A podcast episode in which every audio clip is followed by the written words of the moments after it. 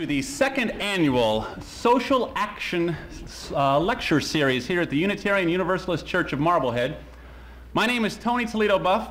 We're a liberal religious group. We've got this idea that has sprouted to have different people come over here and speak as a community service.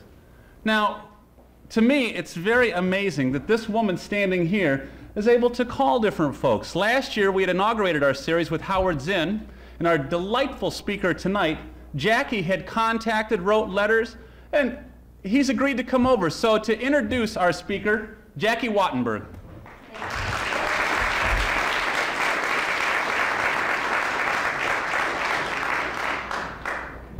This is going to be a night to remember. We've been waiting for this for so long. Professor Chomsky has spoken all around the world. There's hardly a country that he has missed in his speaking tours, or I should say, has inv not invited him to speak there. And his books have been translated all around the world. He's an eminent professor of linguistics at MIT, as many of you know. His books are used in colleges as textbooks all around the world. As a matter of fact, my daughter uses textbook book in the University of Illinois in Chicago. Uh, his books are, are numerous. He's a very prolific writer. Besides linguistics, he writes about, of course, political philosophy, uh, international affairs, public policy, the politics of oppression anywhere in the world. A sampling of his books, by the way, are right up here on the table. Afterwards, if you'd like to look at them and buy some, he will be willing to sign them for you this evening after the lecture. Uh, when his books are published, they're usually re uh, reviewed all around the world in many countries, such as Canada, England, Ireland, even Japan. There are two countries, though, that have been a little bit neglectful in reviewing his books through the years, the Soviet Union and the United States. His honors are really too many to cite, but I'll tell you just a few. He has honorary degrees from the University of Chicago, University of Pennsylvania, University of London, in the Distinguished Science Award in 1984. He received the Kyoto Award in Japan in 1988, the George Orwell Award, and he has been the Bertrand Russell Memorial Lecturer at Cambridge in England, the Nehru Memorial Lecturer in New Delhi, the John Locke Lecturer at Oxford, and a research fellow at Harvard's Cognitive Studies Center. Now, if you're like me, you may have been perturbed at certain things occurring in our country through the recent years, or through any years. The Vietnam War, the Panama War, the Gulf War, NAFTA. These things you, you are concerned about and you think, well, it's sort of an aberration. Uh, it won't happen again. We'll try to stop this.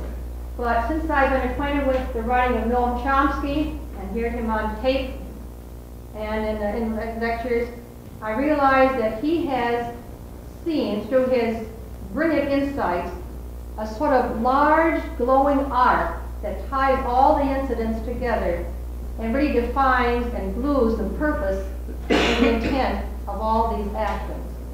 So I'm very happy that he's going to speak to us tonight on an exciting topic. We'll never know exactly what it is until he gets delves into it. Bringing the third world home, democracy and human rights in the new world order. Noam Chomsky.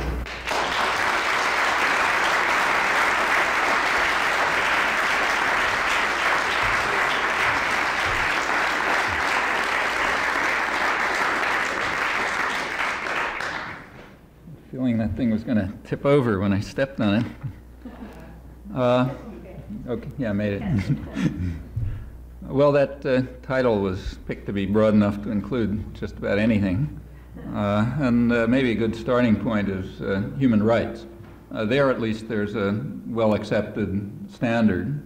So, codified, in fact, universally accepted, the Universal Declaration of Human Rights passed by the General Assembly of the United Nations unanimously in December 1948, has the force of, recognized as having the force of law in the United States. Uh, furthermore, the United States has been uh, very prominent in defending the principle of the universality of the, uh, of the Universal Declaration. You'll recall last year there was a big conference in Vienna with a lot of publicity and uh, very impassioned rhetoric. Uh, the U.S. was taking the lead in defending the principle of universality against various backward third world countries that were claiming that uh, this was a, these were Western standards which didn't apply to them. And the U.S. was denouncing this cultural relativism and finally won a grand victory, and the Universal Declaration was again endorsed. Uh, that uh, rhetoric is rarely besmirched by any look at uh, what, the, what the text says, and it's an interesting text. There's a lot to say about it. Uh, for example, the, there are articles of the Declaration that have quite direct bearing on things happening right now, for example, in the Caribbean and in the Middle East. If there's time later, I could talk about that, but I'll just, time's short, so I'll just keep to some of the articles, parts of the Declaration that have a much broader significance and that tie in with the larger topics that I want to review a bit. Uh, so let's have a look first at uh, Article 25, for example. Article 25 says that everyone has the right to a standard of living adequate for the health and well-being of himself and his family, including food, clothing, housing, and medical care and necessary social services, and the right to security of security in the event of unemployment, sickness, disability, widowhood, old age, or other lack of livelihood in circumstances beyond his control. Well, that's Article 25. And I won't waste any time discussing how that principle is upheld in the richest country in the world with absolutely unparalleled advantages, so certainly no reason why it cannot be adhered to in full. A country that has a poverty level twice as high as any other in the industrial world, that has uh, millions of children suffering malnutrition under third world conditions, uh, and other uh, phenomena that are familiar to you or that you can easily see by taking a walk in the nearest city. Well, that's Article 25. So we plainly are defending the validity of that one. Uh, so let's have a look at Article 23. It says everyone has the right to work, to free choice of employment, to just and favorable conditions of work, and to protection against unemployment. Uh, with, uh, with equal pay for equal work and just and favorable re remuneration ensuring for himself and his family an existence worthy of human dignity and supplemented, if necessary, by other means of social protection. Uh, furthermore, everyone has a right to form and to join trade unions for the protection of his interests. And so I remember this is 1948, so the reference to himself and his family uh, reflects the consciousness of that day, not this day. There's been some improvements. Uh, well, again, that's, uh, that's part of the Universal Declaration of Human Rights, which we uphold against all comers, uh, against third world countries with their cultural relativism, has the force of law in the United States. Uh, just take a look at the last part. Everyone has a right to form and join trade unions. Technically, there is such a right in the United States, but that's just a technical right. There's an array of legal and other administrative uh, conditions which have essentially eroded that right, uh, and it doesn't in fact exist.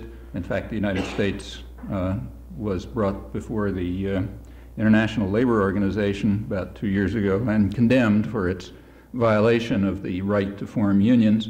It's very rare for the ILO to condemn an industrial country, almost never happens. Uh, the, United States, the United States was the only country at that time outside of South Africa in the industrial world uh, that allowed the use of strikebreakers uh, to undermine the uh, permanent replacement workers, we call them here scabs, in other words, to uh, undermine the right of workers to, uh, to the rights guaranteed by Article 23. the, that's, the destruction of unions in the United States, which has proceeded quite significantly since the, since the 1930s, that since, since workers finally run, won in the 1930s the rights that they had in most of the rest of the world and had had for a long time, but that was very quickly eroded. Uh, and uh, by now, unions are reduced to fairly marginal phenomenon. And that's had a very significant effect. Uh, one effect that it's had is on lowering wages. So Lawrence Katz, who's the chief economist of the U.S. Labor Department, recently suggested that that's the main fact, that the destruction of unions is probably the main factor in the very sharp uh, reduction of wages that's taken place in the United States, uh, now to the lowest level in the industrial world. I'll return to that. Uh, the, uh, uh, another effect of the elimination of unions uh, is in violation of Article 23 is just undermining of democratic processes generally. Unions are, after all, one of the few mechanisms by which uh, poor uh, people, ordinary people, can get together to advance their own concerns and interests in the political arena. Uh, when they do so, incidentally, that arouses uh, considerable uh, antagonism, even hysteria. That just happened a couple of months ago. I'll come back to that. It was an interesting incident. Uh, aside from reducing wages and undermining democratic processes, the, the elimination or marginalization of unions has a kind of a psychological effect. It's part of a much more general and quite significant process of privatizing aspirations, that is, of undermining the idea that you should have concern for others, uh, undermining a sense of solidarity and sympathy and uh, an idea that sort of, you know, we're all in together, we have to work together. It's very important to atomize people and separate them from one another and privatize their, uh, their goals and aspirations for, as a technique of social control that's of great significance. Uh, and uh, undermining unions is one of many uh, many elements of that ideological offensive of which everyone is, should be, is or should be familiar. Well, coming back to the matter of uh, Article 23, everyone has the right to work and free choice of employment and so on. The International Labor Organization just uh, came out with a, uh, an analysis of the world employment situation. They estimate that 30% of the world's labor force is now unemployed as of January 1994. Uh, unemployed means, like maybe they can sell, you know, postcards at a street corner or something, but that means not enough, uh, uh, uh not enough work to uh, sustain uh, a minimal standard of living. That's what unemployed means. So that's 30% of the world's labor force. Well, that's worse than the 1930s. They compare it to the Great crisis, the crisis of the Great Depression. In fact, it's worse. Uh, it's one part of a huge human rights catastrophe, uh, which shows up in all sorts of ways. Uh, UNESCO estimated that about half a million children die every year simply from debt service alone. Uh, repaying the, the, debts are, uh, the loans are from U.S. Or, and other commercial banks to their favorite dictators. Uh, when the debts go sour, they have to be paid for by the poor people of those countries and incidentally by U.S. taxpayers uh, because remember that the banks don't believe in the free market. Uh, they believe in it for others, but for themselves they believe in socialism. So when the bad, when debts are bad, they're socialized in various ways, and the costs are distributed over the general population. Uh, but uh, in say sub-Saharan Africa, they pay, uh, and they pay for it badly. For example, with half a million children dying every year. Uh, 11 World Health Organization estimates 11 million children dying every year uh, simply from very easily treatable diseases, things like childhood diarrhea, which you could treat for a couple of cents. Uh, and they're dying because the rich folk don't want to pay for it or don't even want to know about it.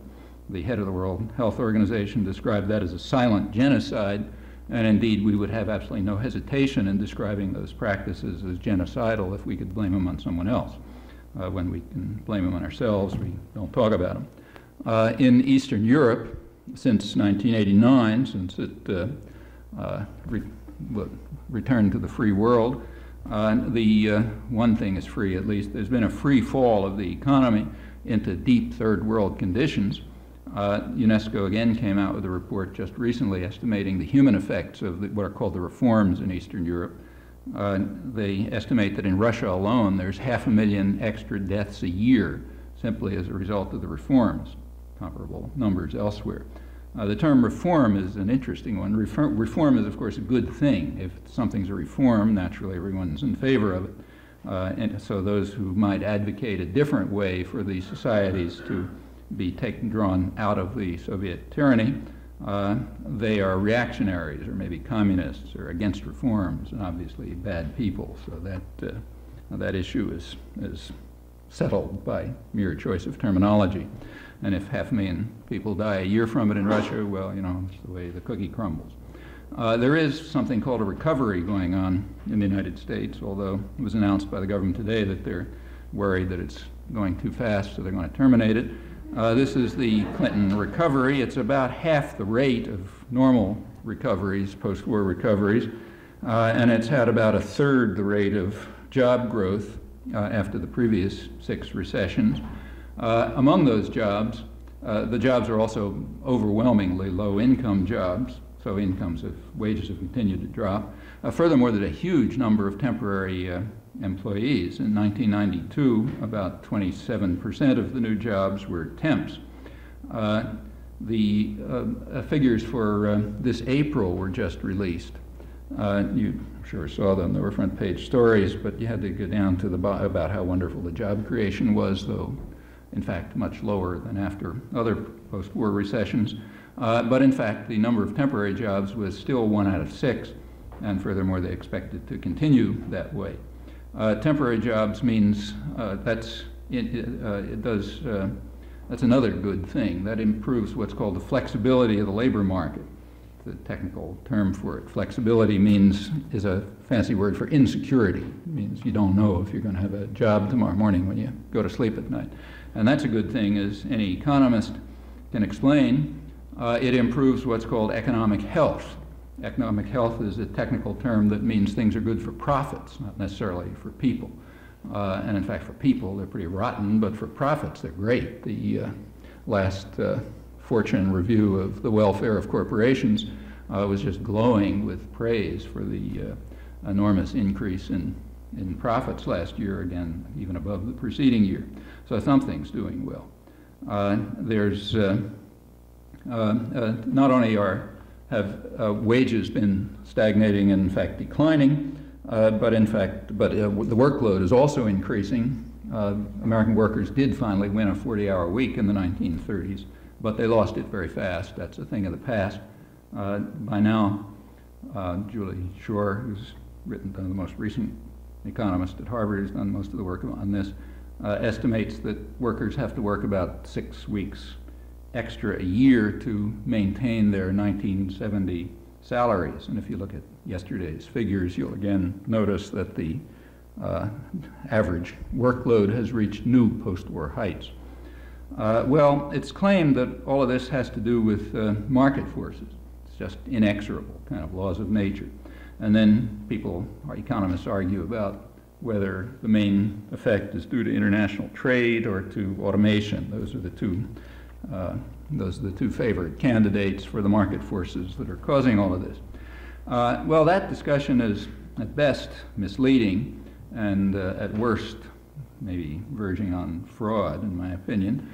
Uh, if you look at the, these factors, trade and automation, let's say, uh, both of them are only in very small, in, in part, you could argue about what part, but in part at least, uh, market phenomena. A trade, for example, is supposed to be efficient. Everybody learns that. but the efficiency of trade uh, is achieved by overlooking the fact that trade is highly subsidized. Uh, there's enormous uh, state expenditures that go into making trade look efficient with many market distorting factors.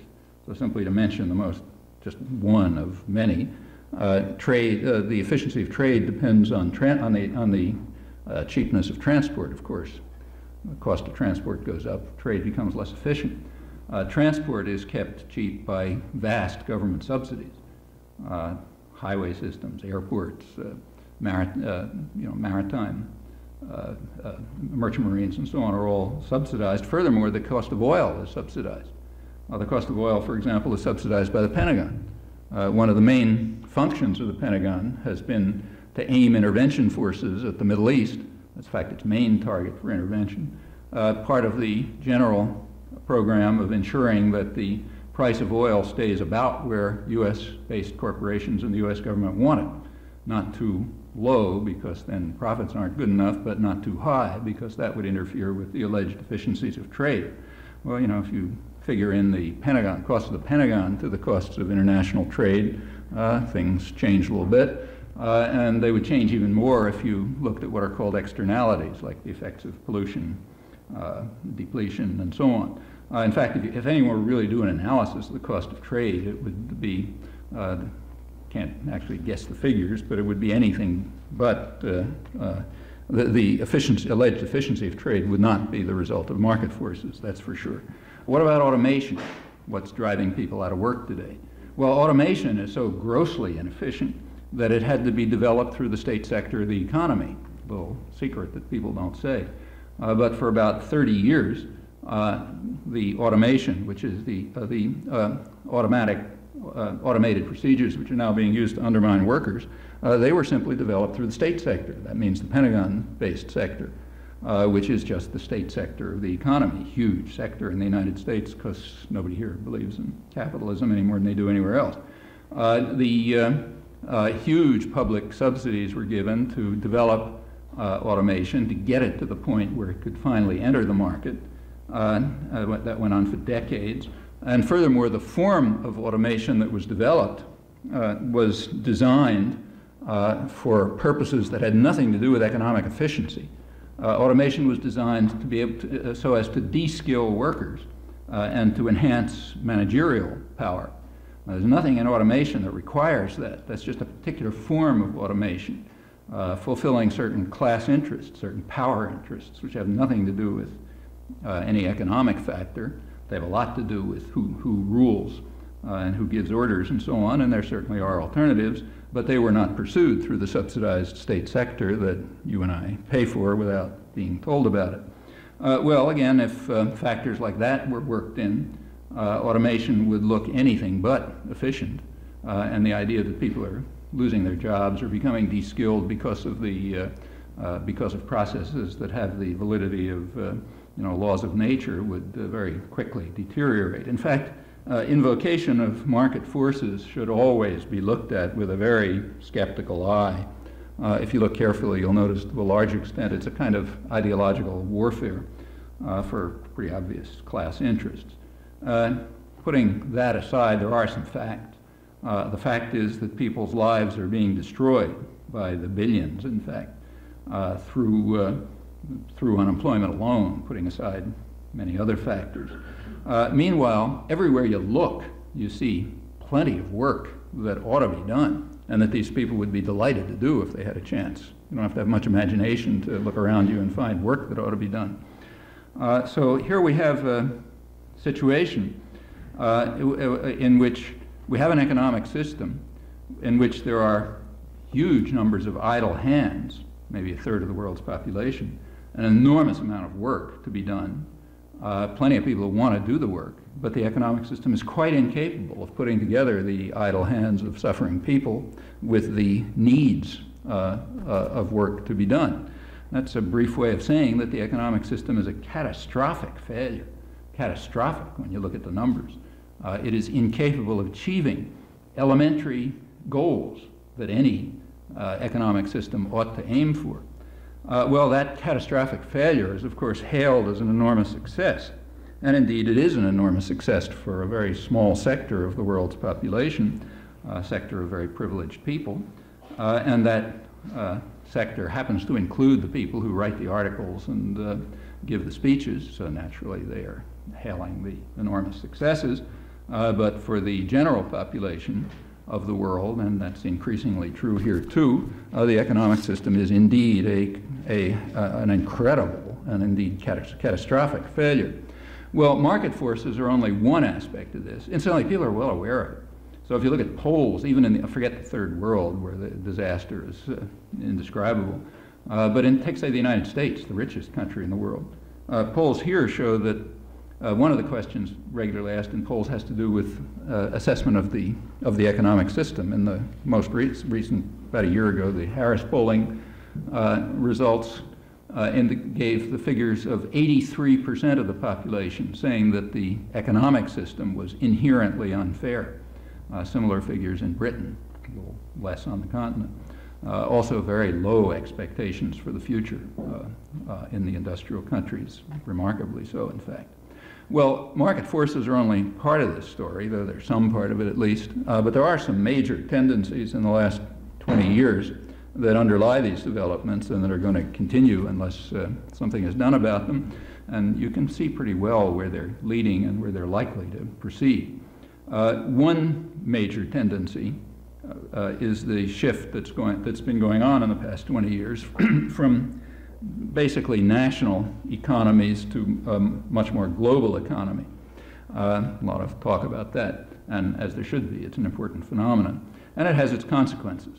Uh, one consequence that it has is uh, an increasing polarization worldwide, that is, an increasing gap between rich and poor. Uh, that gap goes across countries, so the poor countries are getting falling way behind the rich countries. But even more dramatically, it's happening within countries, the across the world. In fact, the gap in every, within every particular country, the gap between the rich and the poor is uh, is increasing, and that's in fact a, a, a one consequence of the shift to a more global economy. Uh, another shift, another consequence of this shift is the deterioration of uh, democratic processes throughout the world. Now, this is not uniform. There are some places, like say South Africa, where there was actually a, an improvement and uh, a step forward in democracy, but in most of the world it's downwards, uh, including the industrial countries. Uh, and even, even though the forms continue to exist, their substance is deteriorating, and that too is a consequence of the globalization of the uh, uh, economic system. Uh, the mechanisms for all this are pretty straightforward. They're not very hard to understand. The striking features of the present period are that capital has become very mobile. It's very easy to shift from one place to another. On the other hand, labor has become almost totally immobile. Uh, immigration barriers are barring the movement of people from one place to another, incidentally, in radical violation of free trade doctrine. Uh, this uh, combination of uh, mobile, highly mobile capital and immobile labor, uh, notice, first of all, it's exactly contrary to the assumptions of classical economics. Uh, all the stuff, all the nice theorems about comparative advantage and all that pretty business is based on the principle that uh, capital is relatively immobile and that labor is highly mobile. If you change those assumptions, everything collapses. Uh, and that, those assumptions were fairly realistic at the time when classical economics was developed. So you go back to the days of, say, Ricardo, and it was true that capital was indeed relatively immobile. Capital meant mostly land, and you can't move it.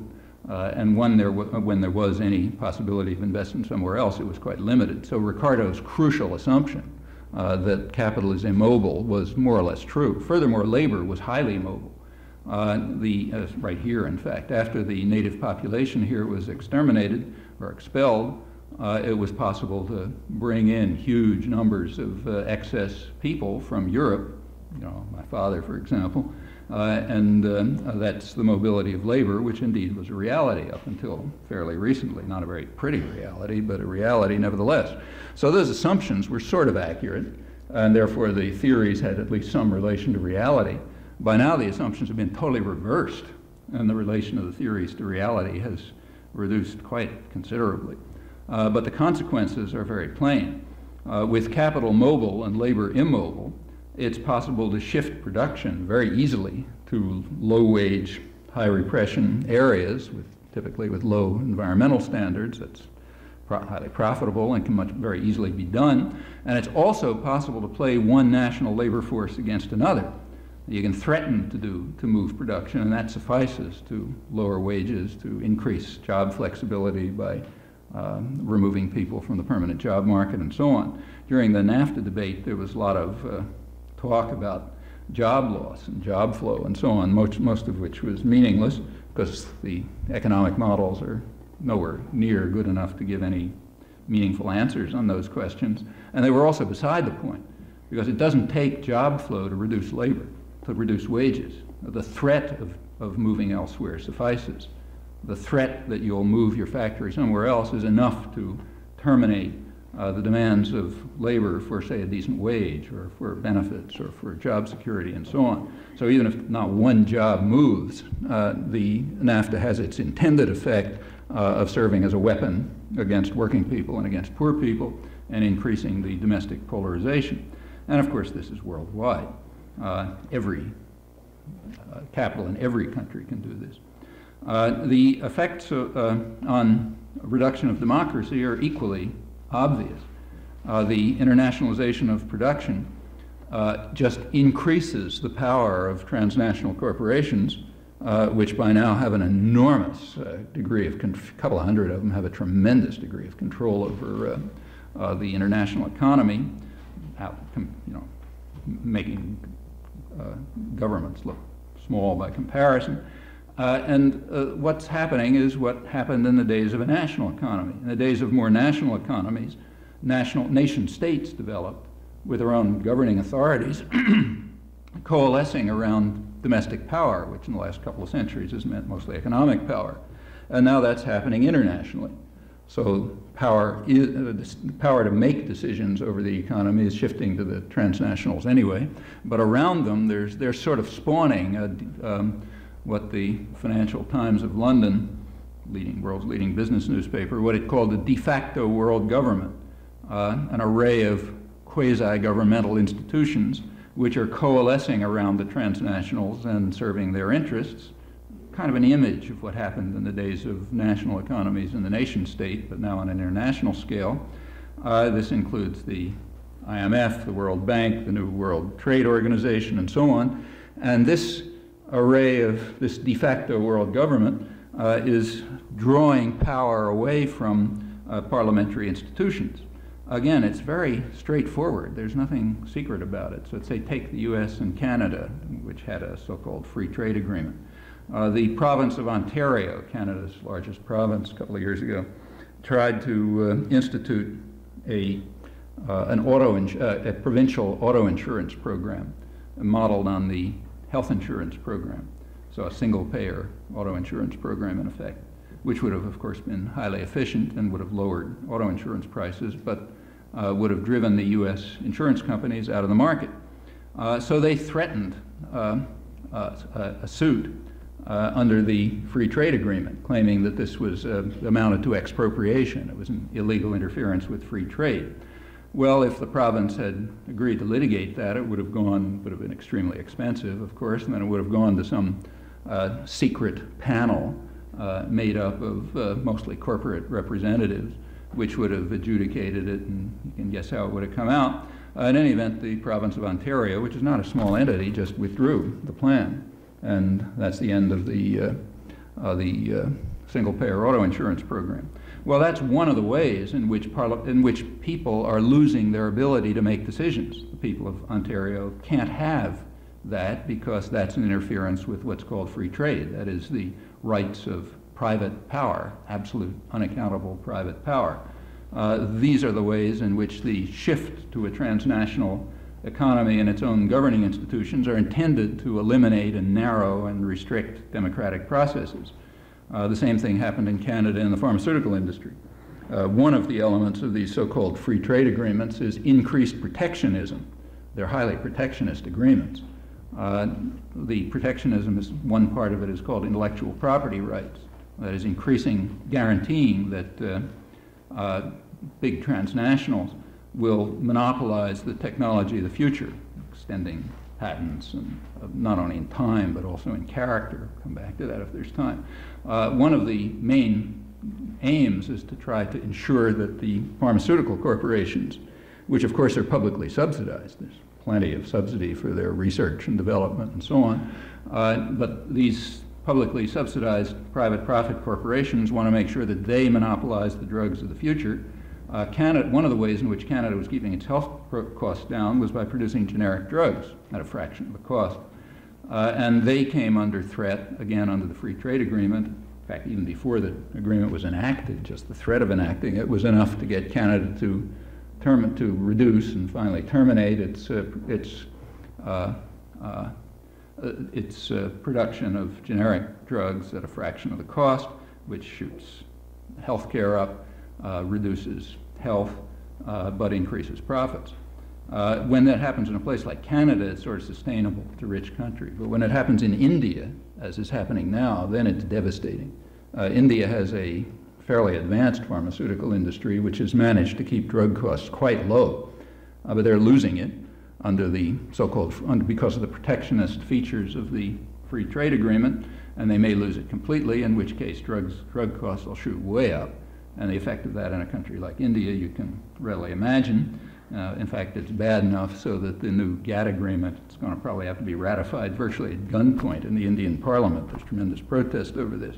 Well, all of these things are understood with particular clarity in the third world, uh, where the loss of power to transnational, to the transnational bureaucracy uh, to the transnational corporations, where that loss of power is extremely obvious and very immediate in people's lives. It's a little more masked in the rich countries, but uh, in the poor countries, it's just too sharp to miss. And it's discussed a lot, in fact. So, for example, in El Salvador, uh, in uh, January, there was a, this January, there was an important conference uh, organized by the Jesuits, uh, which had a lot of things to say about all kinds of topics. One of them, in fact, was about problems that are local there, not here, but there. Uh, the problem of the effect of long-term terror on the society, uh, the effect of what they call the culture of terror, uh, in, uh, in their words, domesticating the expectations of the population who come to uh, internalize and submit to the visions of the powerful and consider that the entire framework of thinking. That's the real effect of long term terror and a major achievement of the United States, not only in El Salvador, but in much of the third world in these terrorist campaigns of the past years, which have simply domesticated people's aspirations, essentially lost hope. Uh, these are familiar features of slave societies as well. Aspirations are domesticated. You just internalize the assumptions of the master at some point. Uh, that'll happen in Haiti sooner or later if we can manage to keep the terror going long enough. Uh, this is one of the reasons, incidentally, why the U.S. is now willing to tolerate formal electoral uh, uh, procedures in our backyard with aspirations domesticated. There's much less fear that you might have things like popular organizations with uh, broader aspirations. Well, apart from ma matters of quite great but really third world type concern. They also dealt with, the same conference dealt with the issues that we're now discussing. The Jesuits made some points of considerable importance. I'll just quote them. Uh, their summary document said that Central America today is experiencing globalization as a more devastating pillage uh, than what its people underwent 500 years ago with the conquest and the colonization.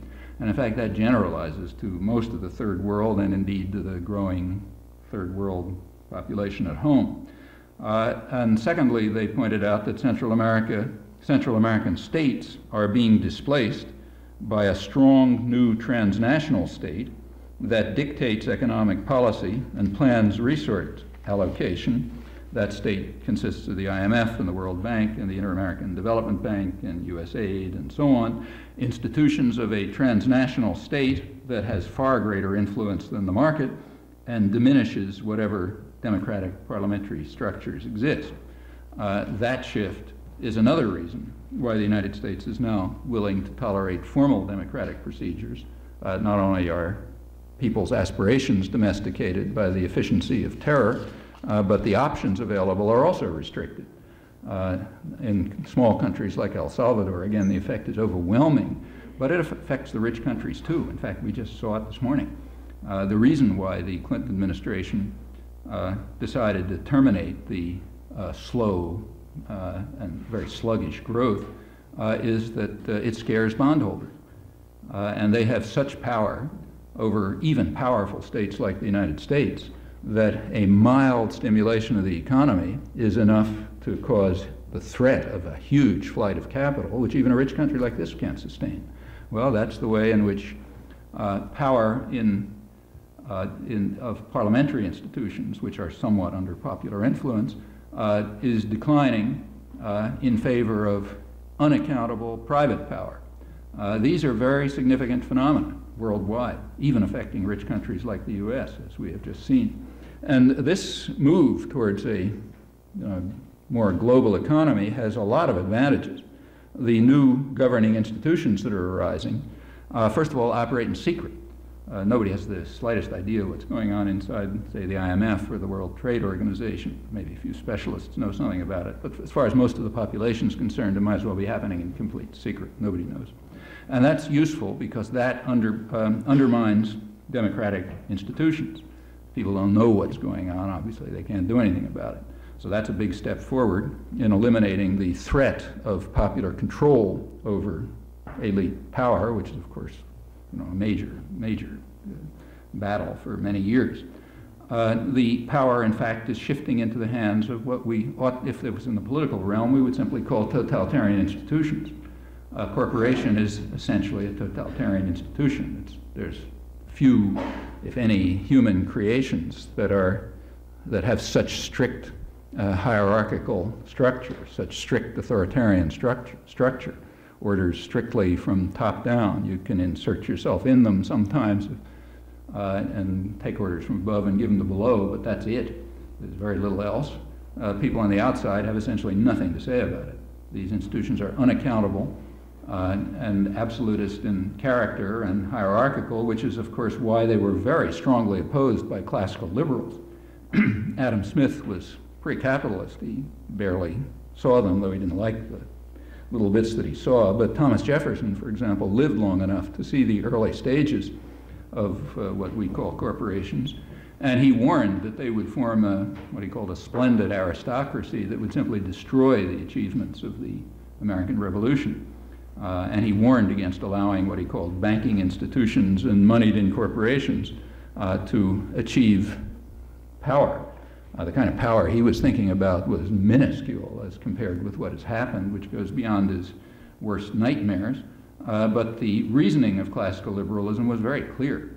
And in fact, their power was achieved not through parliamentary institutions, like Congress didn't give them those powers. It was done through judicial arrangements, through courts, uh, judges, uh, lawyers, and so on, which essentially turned these totalitarian structures into uh, immortal persons, in effect uh, by now with extraordinary power over uh, the world economy, and as I say, spawning their own governmental bureaucracies.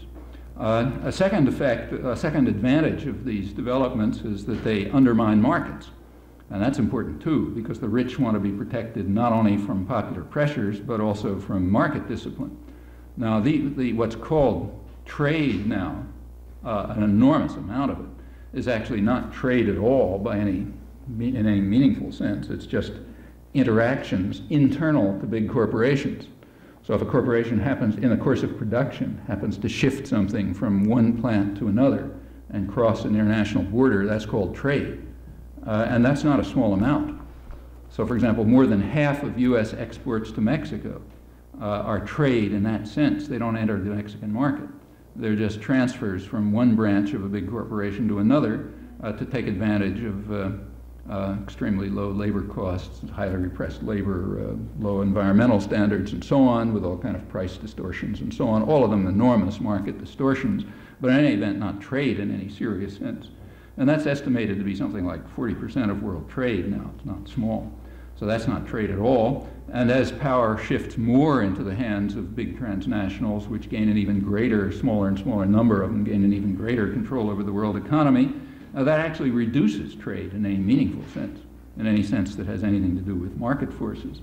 Uh, it creates more and more uh, uh, commercial interactions centrally controlled by a very visible hand. You know, there's nothing, no, nothing to do with market forces. These are managed interactions in a kind of what's sometimes been called corporate, corporate mercantilism.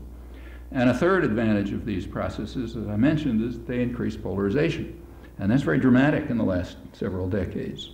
So if you take the, the UN uh, Development Program figures, uh, comparing 1960 and 1990, so that's you know, a period in which these developments have been taking place, uh, the poorest 20% of countries uh, had the wealth of, had one thirtieth of the wealth of the richest 20% in 1960. That 30 to 1 ratio uh, changed to 60 to 1 uh, in, uh, it was 30 to 1 in 1960, it's, the ratio is now 60 to 1.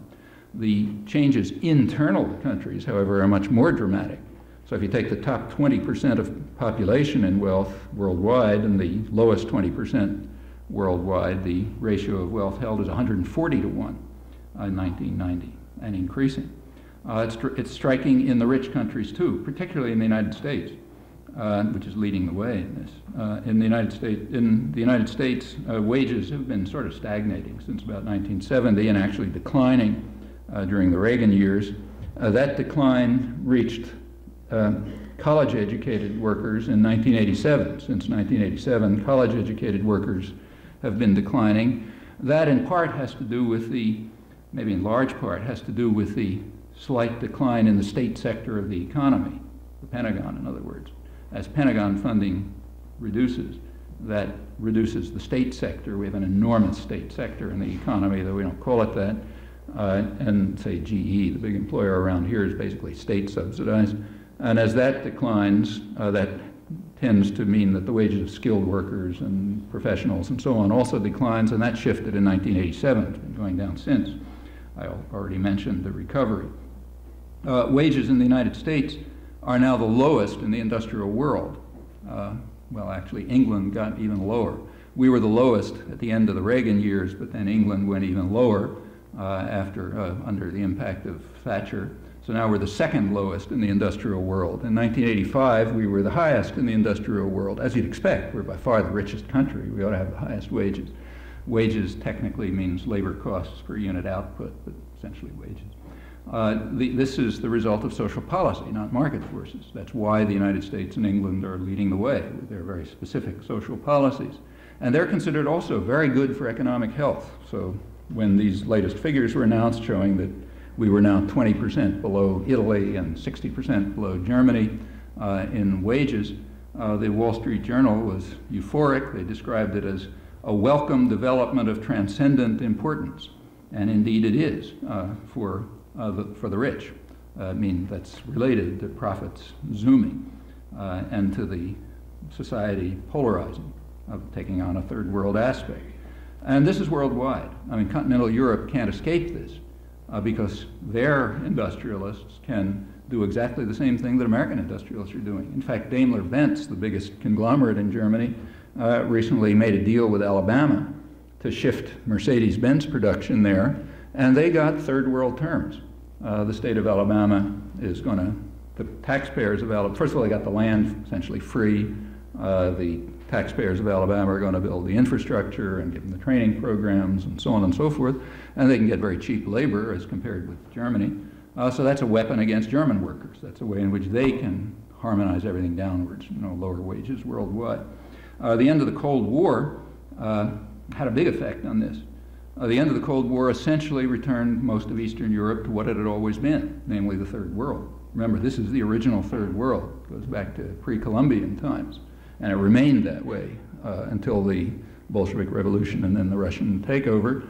In fact, in my opinion, that's basically what the Cold War was about. Uh, anyway, they're now back in the Third World uh, with Third World standards, and one of the effects of that is that they now have a very cheap uh, labor force available. Uh, and that's understood.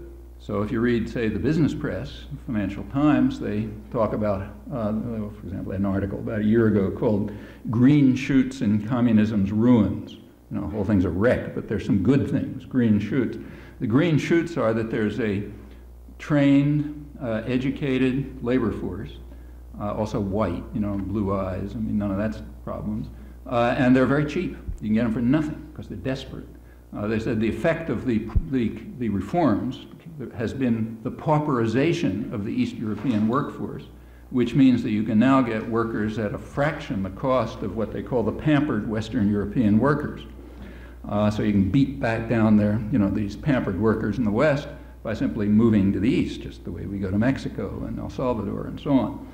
Uh, Business Week chimed in with a good deal of euphoria about how this was a way to reduce the luxurious lifestyles of Western workers uh, by threatening to just move over to the east. Uh, now, of course, when corporations, so when a corporation like, say, GM or VW or Audi and so on, when they move to Eastern Europe, uh, they expect protection. They don't believe in the market, remember. It's, the market is for the poor, not for the rich. So when GM goes to Poland or VW goes to the Czech Republic, they insist on and get uh, high tariff protection uh, and uh, uh, other sorts of agreements which ensure that the costs are socialized and the profits are privatized. That's what states are for. Uh, this, in fact, as I say, is kind of the meaning of the Cold War. It was, in my view, mainly like a North South conflict, an overgrown North South conflict, in which some part of the Third World tried to strike an independent course and was beaten back to where it belongs, into its service status. Uh, Grenada is not the Soviet Union, you know. So one you do in a weekend and the other takes 70 years. But the logic is very similar when you look at it, and a good deal falls into place when you, uh, when you look at it that way. In fact, you can learn a lot about the Cold War just by looking at who's cheering and who's complaining. Uh, that's a good way to tell who won and who lost. So who's cheering, in fact? Well, very special sectors. Uh, one group that's cheering is the former Communist Party hierarchy. They're doing fine. Uh, they're the new uh, capitalist nomenclatura, they're sometimes called wealthy beyond their wildest dreams, you know, but now associated with Western international capital. Uh, uh, and as the, these countries move to a third world status, the relative egalitarianism wasn't all that egalitarian, but by comparative standards, it was relatively egalitarian. That's shifting. And they're getting the same structure as any other third world country, very, you know, super rich sector, which you find in every third world country, very privileged, you know, indescribably wealthy, usually connected with their serving international capital. They've got it too, and by and large, it's the old Communist Party apparatus. So they're the victors of the Cold War. They didn't lose, they won. Their populations lost. I mean, half a million people are dying every year in Russia. They lost. Uh, but the, the hierarchy, the, uh, they won. The rulers won. Uh, what about the West? Same story. You know, the, the uh, Western European workers who were getting their luxurious lifestyles beaten down by the methods I just described, they didn't win the Cold War, they lost it. Uh, on the other hand, the uh, corporations whose profits are going up, they won it. Uh, and if you think that through, you find out pretty quickly what the Cold War was about. Uh, very different than what it's described as, but pretty clear. Uh, we are now seeing very dramatically the continuation of a long tradition the tradition being that markets are for the poor. Uh, state power and protection is for the rich. Uh, the rich have never been willing to subject themselves to market forces. Uh, the idea that you know, modern indus industrial societies developed through market forces is a complete myth. Uh, if you go back to England and the United States and the late developing societies, every single case was uh, based on extensive uh, and radical state intervention and protectionism, but for the rich. Uh, the poor were indeed subjected to market forces. And that's the, I mean, the long, whole story is more complicated than that, but that's the primary one, and we see it today. So, for example, when uh, sometimes it's, it's dramatic. Uh, after the NAFTA victory, you'll recall that Clinton went off to the Asia Pacific Summit meeting where there was another triumph in Seattle, and uh, he, he elaborated what was called his grand vision of the free market future.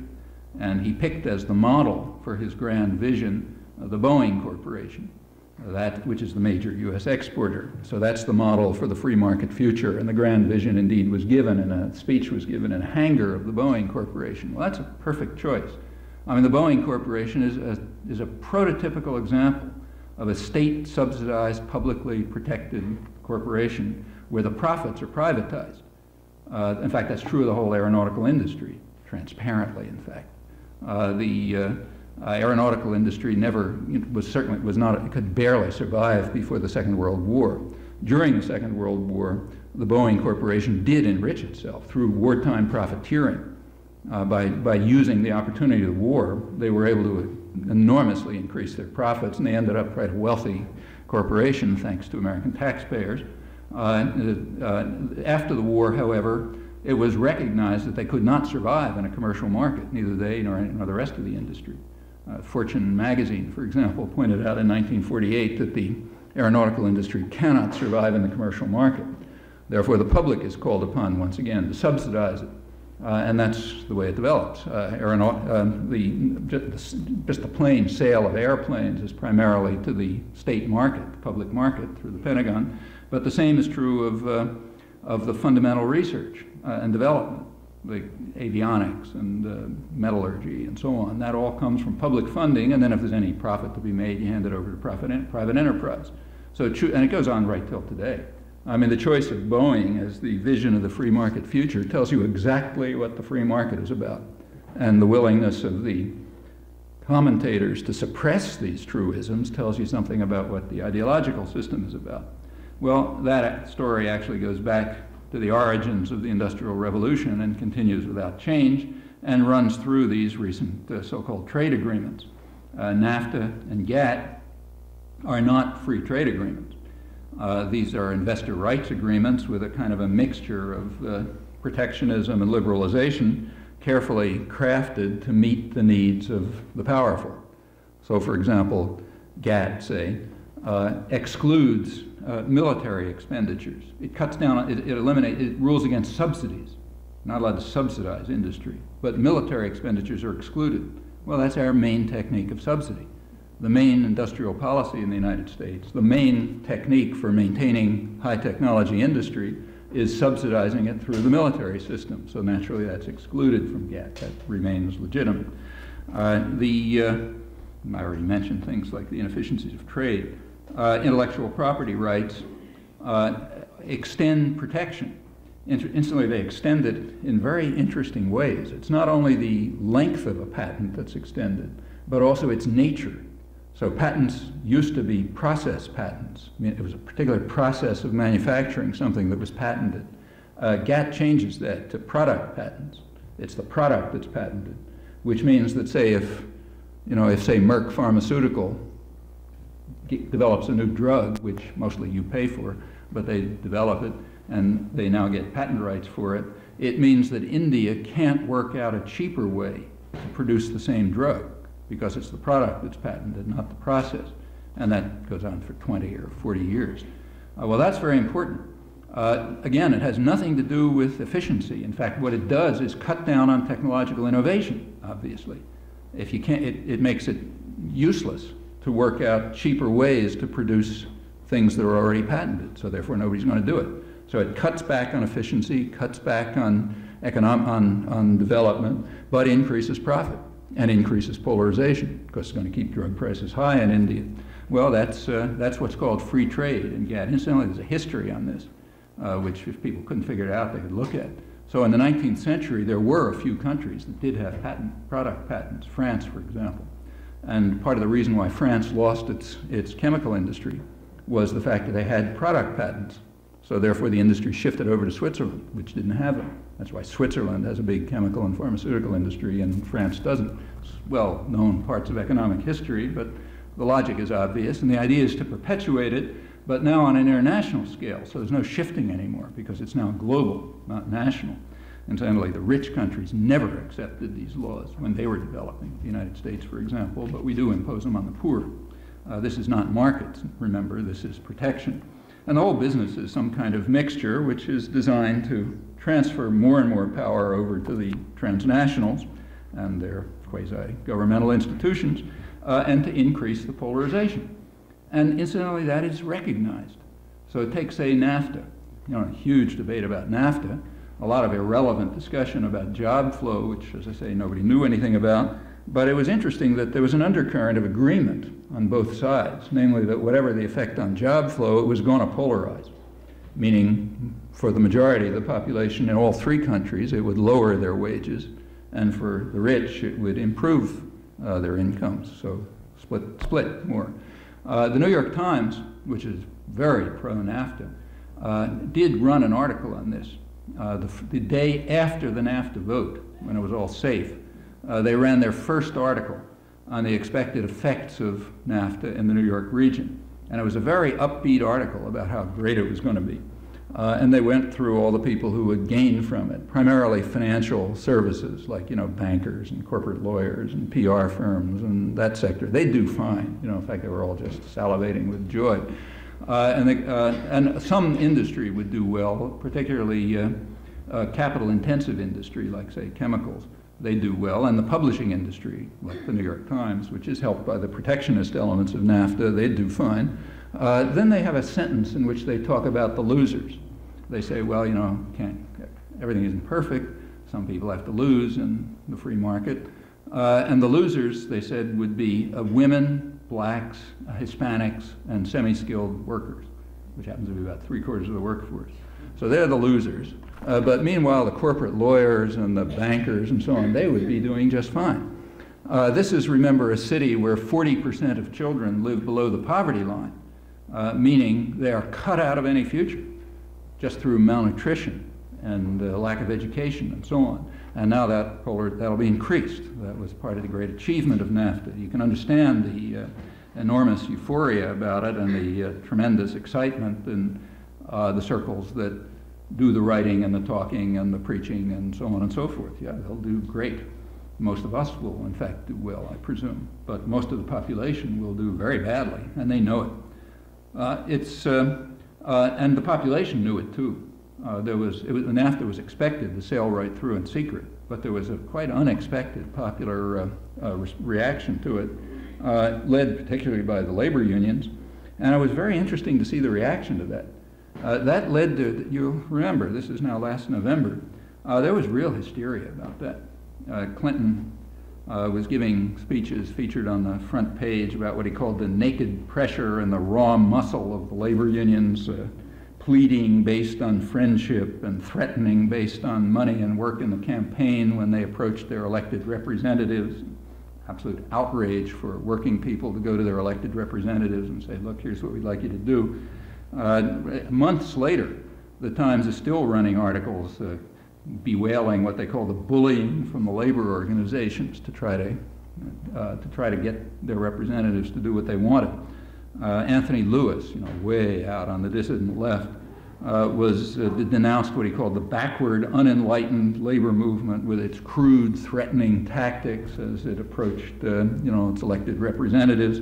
The day of the vote, House vote, there were editorials in the major papers, including the Times and the Post.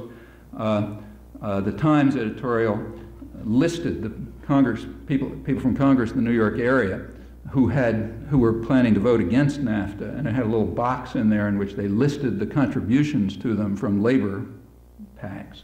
And they said there's ominous signs, you know, it looks like they're not really voting honestly. They're being pressured by their, uh, you know, by, by this bullying. Uh, some of these aggrieved representatives later wrote in letters saying, well, what about the corporate contributions? We got a lot more from corporations. How come you didn't list them?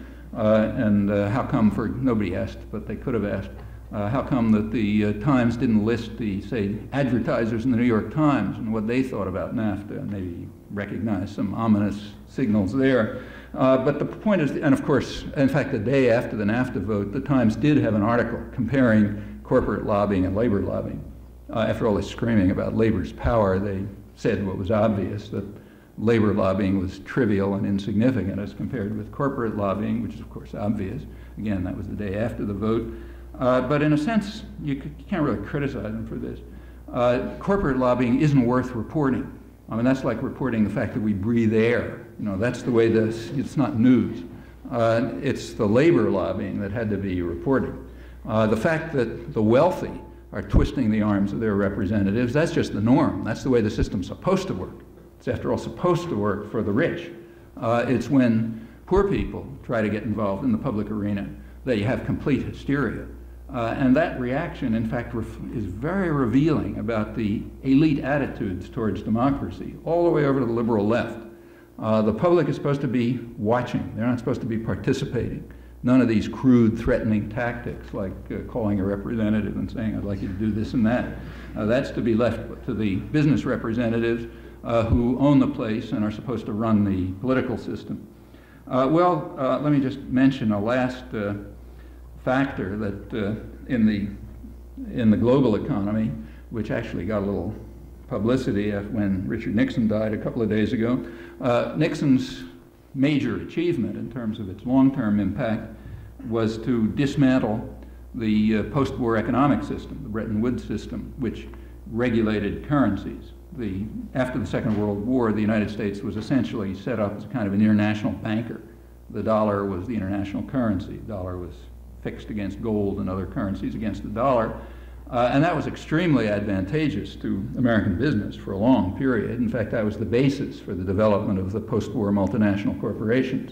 Gave them an enormous capacity to spread through the world. But by around 1970, when Nixon came in, that was not sustainable any longer. Uh, the other industrial countries had developed after the war. Germany and Japan had developed. It was now kind of like a tripolar economy. Uh, the Vietnam War had been very costly to the U.S. economy and quite beneficial to its rivals who made a lot of money on it. Uh, and in any event, the US, Nixon felt, probably rightly, that the U.S. could not play this role any longer. And since we're the biggest guy on the block and do what we feel like, he simply dismantled, called the game off, dismantled the post-war economic system. Uh, and uh, that opened a period of unregulated capital, which just had enormous effects. Actually, there's a front page article about it in the Wall Street Journal today, uh, which is accurate. Uh, they, uh, uh, it describes a commission run by Paul Volcker, the former head of the Federal Reserve, uh, which is trying to reconstruct this system, describing some of the effects that it's of the, the dismantling of it has had over the 20, last 25 years. And one effect they point out, which plenty of other economists have too, uh, is that it shifted the composition of capital to speculative rather than productive uses. And that, to that they attribute the fact that uh, the growth rate has been about half since 1970, about half of what it was before 1970. In fact, if you look at what happened in this period, what Nixon did is only one element, but there were several others. But the effect has been to vastly increase the amount of unregulated international capital. Uh, it's now est estimated by the World Bank at about $14 trillion, totally overwhelms national governments, and it can be moved very fast because of modern telecommunications, so maybe a trillion dollars or so moves from one market to another every day. National governments can't resist that. That's part of the reason for the, you know, the cutting back of this, the Clinton decision to cut back the, uh, uh, the mi minor growth rate. Uh, the, uh, uh, but not only has, the, has there been a huge explosion in the amount of capital, but it's also completely changed in composition. So in 1970, before Nixon did this, it was about, about 90% of the capital in international transactions was for long-term investment and trade. In other words, something more or less productive, 10% for speculation. And by 1990, those figures had reversed. It was 90% for speculation and 10% for trade and investment, with an obvious effect on things like growth rates or on national economic planning, which simply becomes impossible because the unregulated financial capital is looking for stable money, meaning no growth. Okay? Uh, and all of this has been driving the world into low growth, uh, low wage, high profit uh, equilibrium of some kind. Uh, uh, uh, and that is, a, a, this all combines with the internationalization of production and simply accelerates it. Well, all this stuff, just to end, has a resemblance, almost an eerie resemblance in some, time, in some ways to what was happening in the early 19th century. Now, the early 19th century, the beginning of the Industrial Revolution, it was basically England. It wasn't global. You know, you could see it right in the British Isles. Uh, and what was happening was quite interesting. It was very similar to what's happening around the whole world today. And if you look at the outcome of that, it's suggestive. Uh, that's the time when the ideologies that are rampant today were developed. The, you know, neoliberal ideologies and so on. That's classical economics. It was developed in the early 19th century, barely changed since. Uh, and uh, uh, uh the idea of it was to, it was developed basically as a weapon of class war. The idea was to try to destroy the pre-capitalist mentality and economy and to create the basis of a wage labor system. Now, the pre capitalist, in, in say a feudal system, everyone had some kind of a place. It might have been a miserable place, but it was some kind of place. And you know, the system was arranged so you had your place. Uh, and the pla along with that place went a right to live. Actually, it was called that. Uh, so you had a right to live in your perhaps utterly miserable and degraded status. Well, that's incompatible with capitalism. Capitalism requires elimination of the right to live. Your rights should be exactly those that you get on the labor market. Nothing more, nothing less. Uh, that's the ideal. Of course, not for the rich, remember. They have powerful states working for them. But for the general population, uh, you get the rights, you, you have no human rights. Human rights are zero except what you can gain on the labor market. Uh, and it was extremely important to eliminate what was called the deception of the poor. Ricardo called it deceiving the poor. He's the great, you know, creator of this system. You deceive the poor by letting them believe that they have some right to live over and above what they get on the labor market. Uh, Malthus, who was another major figure, uh, argued in very influential work that if you, if you don't have independent wealth uh, and you can't earn enough on the labor market to sustain yourself, then go somewhere else. You have no right to anything. And go somewhere else meant at that time, well, you know, go to the place where we have uh, uh, exterminated the native population, so there's a lot of free land. Uh, that's, that was, that's classical economics. Uh, you want to drive the population into the labor market or the workhouse prison. It was recognized that some people wouldn't be able to sustain themselves, so you don't want them to die in the streets, you know, it smells too bad and so on, so put them in a workhouse prison. So they either go into the labor market where their rights are whatever they can gain, or they go into the workhouse prison. Uh, all of this was demonstrated with, as Ricardo put it, with the certainty of the principles of gravitation. These were just laws of nature. And you don't want to deceive the poor into thinking that they have any other rights. And then comes all the familiar stuff about uh, capital accumulation and trickle down and so on that you know you hear every time you open your, you look at the newspapers. Uh, every time the New York Times presents what they call a primer for the an economic primer for the population, it's just recapitulating all of this stuff. Well, by the 1830s, uh, the rising industrial classes had gained enough political power so they could ram these laws through. They eliminated what were called the poor laws, you know, the welfare system. And in fact, the arguments are very similar to the kind of arguments that are going on today about eliminating welfare. Uh, people have no right to sustenance. Contrary to what it says in the Universal Declaration of Human Rights, they don't have those rights. Maybe they're on paper, but we don't believe any of that. We believe that they have no right to live, none of those rights that are listed there, and therefore the system of the system by which the community saves, you know, gives people the right to survive, say children, that has to be dismantled. You have only the rights you get on the labor market or the workhouse prison, uh, and uh, we are now reliving that. Uh, the poor laws were dismantled in the 1830s, uh, and what happened? Well, what happened was interesting. Uh, the general population didn't accept the conclusion that they had no right to live. Uh, for several decades, the British Army was mostly involved in putting down riots. Then came the beginnings of organizing, you know, the beginnings of the Chartist movement and then the early socialist movement. And at that point, the rulers got scared. Uh, well, you know, they, they recognized that pretty soon the rabble might uh, also question their right to rule. Uh, okay, they don't have a right to live. Why do we have a right to rule? You know, we'll question that, and then you're really in trouble. Uh, also, the wealthy recognized for themselves that they needed to appeal to powerful state intervention to protect themselves from market disaster. Uh, well, you know, by the middle, middle of the 19th century, the science of economics changed. Uh, and now, the, with the certainty the principle of gravitation, everyone was opposed to laissez-faire. Uh, laissez-faire, in fact, became a bad word for about a century until it was revived in the 1970s and the 1980s. Uh, the, you get John Stuart Mill, Principles of Political Economy, which is basically social, social democratic. You know, it's kind of the, you know, the fundamentals of what later became the European welfare states. Well, that's what happened at that time. Uh, what's happening now? What's happening now is I think we're in a similar situation, except it's global. Uh, there's a kind of an experiment going on to see whether you can eliminate human rights for the overwhelming majority of the population of the world and drive them into either the labor market, where they'll get whatever rights they can get, none if they can't get any employment, and now there's nowhere for them to go. You know, maybe Mars or something, but there's nowhere for them to go, uh, unlike the 1830s. Uh, and for the rich, you'll have powerful states, uh, all sorts of protectionist measures and so on, production will be by the super poor and the most exploited. You move it around from one place to another. And the markets will now be the wealthy sectors throughout the world. Uh, nobody knows if that can work or whether the population will accept it. Uh, we're sort of spearheading it here.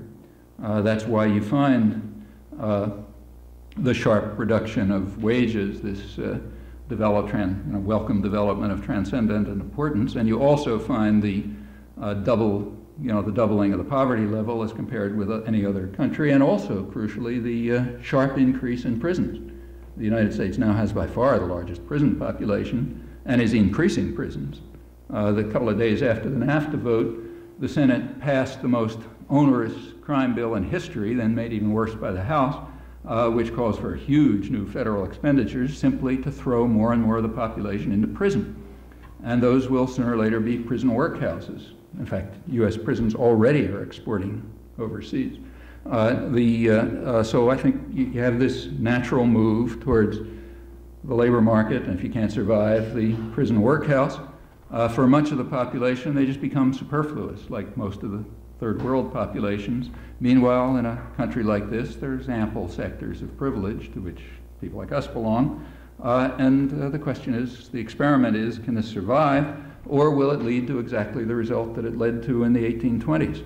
Uh, riots, organizing, challenging of the right to rule, uh, moves towards uh, a more humane social order, which was finally to some extent achieved and has now, is now being dismantled as the whole thing is recapitulated on an international scale.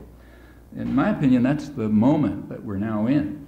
And there are conflicting tendencies, as there always have been. And the question of which, one, which ones dominate will uh, very much determine uh, you know, whether there's uh, any kind of a livable future.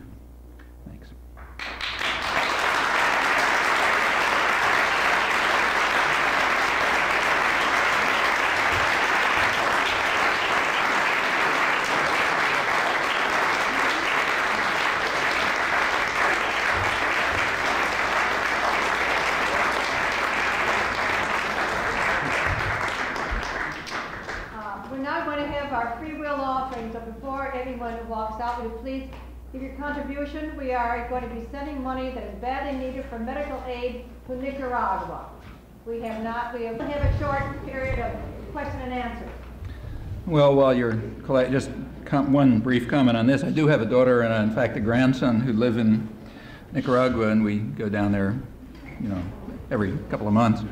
Uh, and the, the situation is, in fact, you know, really amazing. I mean, through the early 1980s, the Nic Nic Nicaragua had developed quite a successful, let's just keep to health, uh, since this is what's under discussion. It developed quite a successful healthcare system. There were rural clinics, uh, the uh, child infant mortality rate was going down, and so on. Since 1990, since the elections, all of that is dismantled. It's all collapsing. Uh, the hospitals are closing down. Actually, they're separating. It's becoming a third world country, meaning if you're rich, you can get anything. And for most of the population, there's nothing. Uh, my daughter uh, had, was riding a bicycle and uh, had, it was hit by a, actually bumped into a bus or something, fell down and broke her collarbone. So she was taken to a public hospital. Uh, and you know the, the, the, medical care was okay. I mean, these are trained doctors. In fact, they've had a lot of experience thanks to us. Uh, the Contra War gave them plenty of experience in having to put together broken bodies. Uh, so technically the medical care was okay, but for example, she, uh, she wanted a glass of water. Uh, and the nurse asked her, did she bring a cup? Because they don't have cups. You know, you want a glass of water in the hospital, you bring your own cup. Uh, if you stay overnight, you bring your own sheet. You know, if you're lucky, if you can get a bed. Uh, if um, by now they, you know, they're not even washing the floors. I mean, they, the whole system is utterly collapsing, and this is extending all over the country. So you'll recall, those of you who are around think old enough 10 years ago that uh, there was nothing more inspiring 10 years ago than the laments over the fate of the Miskito Indians uh, when a couple of dozen of them were killed uh, in the course of uh, Sandinista operations during the terrorist war that we were waging against them. This was uh, condemned all over as genocide, literally, uh, the worst human rights violation in the hemisphere. I mean, this is a time when we were supporting the slaughter of tens of thousands of uh, Indians right next door. But this was, you know, the human crime of the century. Uh, Ronald Reagan and Jeane Kirkpatrick and editorial writers and so on. Well, that was 10 years ago. Last time I was down there, the, there's an evangelical church group, which is one of the last remaining groups that does any human rights work and medical work down there. Uh, evangelical Protestant group that works in the Miskito areas, and they re were reporting last time I was down there that 100,000 Miskitos are starving, 100,000 people, mostly Miskitos, are starving. Starving, you know. Well, sure, that's the effect of the uh, onerous conditions that we've imposed on the country. I don't hear anybody complaining about it. That's okay. That's not a human rights violation. And it reveals, again, the purely instrumental character of human rights in the official culture. If you can use them as a weapon to beat somebody over the head, fine. Uh, if it's just human rights, we don't care, especially if we're responsible for it, as we are in this case, then we plainly don't want to hear about it. Uh, uh, Nicaragua is declining about, it's still above the level of Haiti, but not much. It's now the second poorest country in the hemisphere. The World Bank and the IMF, which are basically U.S. instruments, are imposing extremely onerous conditions on them. in fact, forcing them to cut back what little remains of, say, public health care and so on. Uh, in my view, this is all just pure torture. I don't think it has any purpose whatsoever except to teach other people, uh, and other people understand it, even if Americans don't, that you don't step on the toes of the big mafia don. In fact, any mafia don would understand this very well. I mean, if somebody in your neighborhood doesn't pay protection, you don't just break his bones, you know. You really do a job so that the other people understand. And that's the way we treat the third world. Uh, we're the mafia don. Nicaragua tried to follow an independent course, and now they're going to suffer, like Cuba or anybody else who stands up. And they're going to suffer for a long time. And that will happen as long as we let it happen. Uh, nobody knows about it here. It's kept out of the newspapers, but they know about it there, and they know about it elsewhere in the third world. And that's part of the reason there is such uh, despair. That's part of this uh, culture of terror that the Salvadoran Jesuits were talking about, now carried out through economic measures and you know, no less destructive for that reason. If the American Solidarity organizations, which were very impressive in the 80s, if they can get their act together, uh, they're very badly needed now. I think more needed than they were in the 80s because the tortures throughout the region is more subtle perhaps than it was then, but very real. And there are popular organizations that somehow survive and can fight back, but they need outside support, and that can only come from here. Thank you very much. In case of you felt you were a little bit low on funds this evening, you can bring money or send it to the church here, made out to the church for Nicaragua also, please. Uh, could just have a few questions asked by the audience? Yes, sure. sure. On? Yes. Yeah. Uh, Charles, do you want to uh, Oh. uh, handle the question period, please? Okay. Our minister, Reverend Charles Wilson, will take a few questions. Well, um, You've written or... if you want to write them down. No, I- you just want to Yeah. volunteer by, uh, Sure. People just talk. just, easier. just call up. Sure. Okay. You want to recognize people? Yeah, sure. It'd be easier. Yeah. Um, I'm involved with the fishing industry. The fishing industry has been devastated. I wish you would address the cap, the, the devastation of resources of the world and the effect of that devastation on this 100 million increase in population in Europe. We've doubled, first billion doubling was in the 50s, now we're at 5 billion. That effect, would you put that equation into your Yeah. I mean, you know, uh, a, a business corporation is not a humanitarian institution. Uh, it can't be. And it's not because they're bad people running it. Uh, in a mild, you know, we don't have a real competitive system, but a partially competitive system, anyone who wants to stay in the game has to try to maximize short-term benefit. Otherwise, you don't stay in the game. Uh, and one of the ways you maximize short-term benefit is by disregarding what the economists call externalities. Uh, things like resource depletion.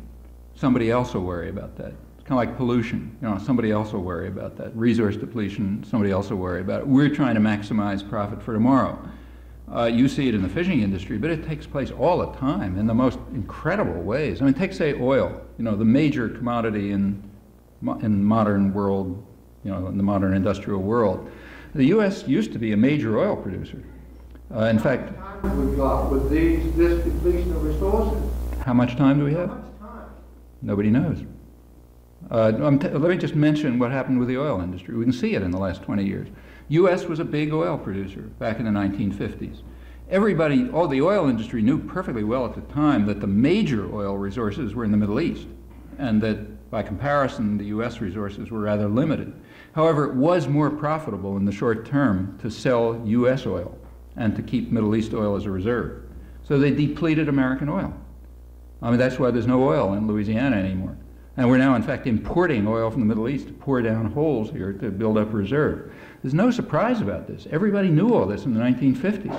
It's just that short-term profit required that you deplete U.S. oil uh, and uh, save Middle East oil owned by the same corporations as a reserve, and you know that's the way you build profits. Doesn't make any sense for the population here or for anybody, but does make sense for profits. And the same is true of fishing. So now. Uh, uh, the area around here, which used to be the richest fishing grounds in the world, has been, you know, you know better than I, largely depleted, and we're now doing the same thing elsewhere. So one of the Chile, for example, is described for the moment as an economic miracle. part of the reason is they're just ripping off their resources. There's, it's mostly a resource produced, primary product producing region, including fishing. So there's extensive overfishing of the waters off Chile, and it'll last as long as it lasts. And when that's gone, so you know, do something else. Uh, if you're part of the uh, system of, if, if, the, if, if the entire economic system is designed around the principle of maximizing short-term profit for the rich, this is exactly what's going to happen. How much longer do we have? Nobody knows. Uh, it's, um, I mean, agricultural, uh, U.S. agribusiness is what's called efficient. But again, efficient because nobody counts the externalities. For example, there's been a huge reduction in productivity of the soil. You know, it's being destroyed by pesticides and over farming and so on, but that's somebody else's problem. You know, well, they'll worry about that in the next generation. Well, you know, if we let that happen, the next generation is going to have insoluble problems.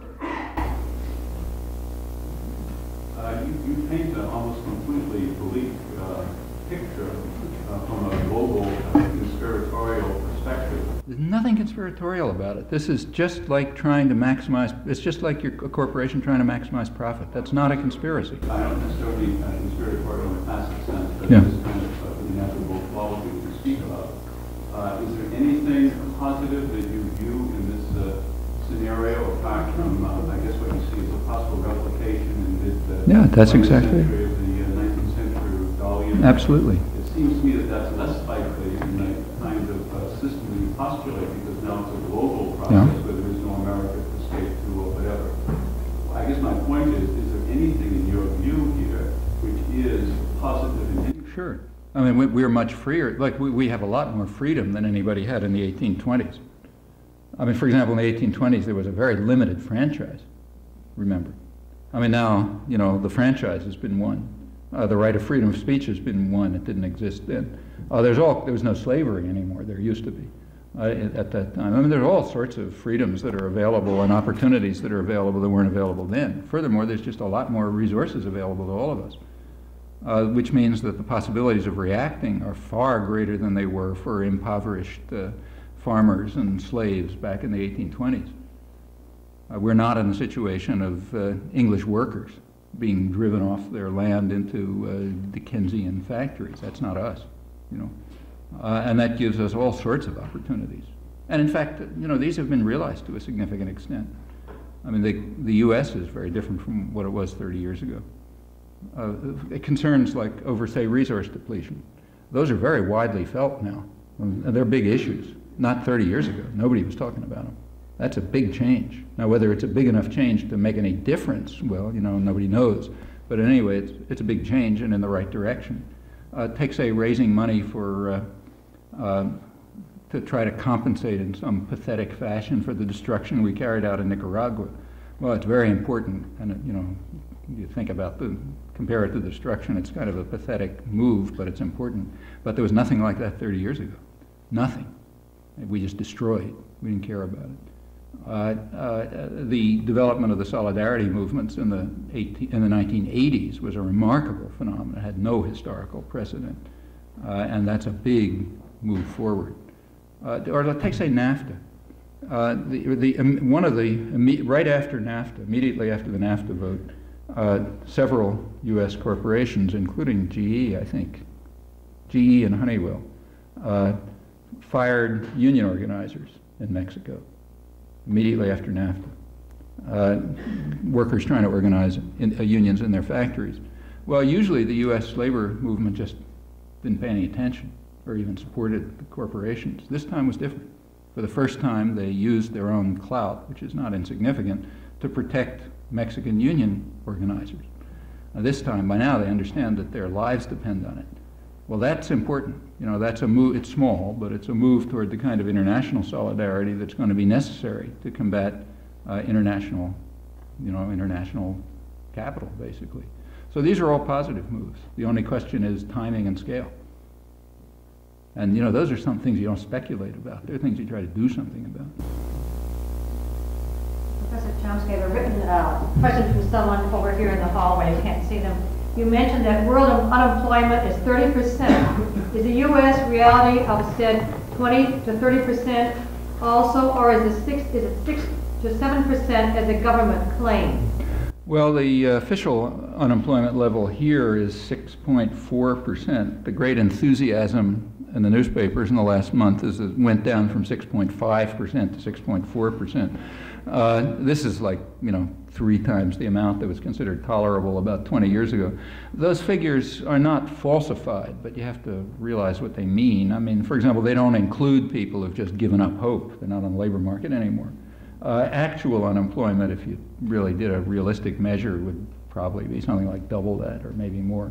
And we're one of the countries that has higher employment. So if it averages out to 30% over the world, you can imagine what it means elsewhere. Like take, say, Nicaragua.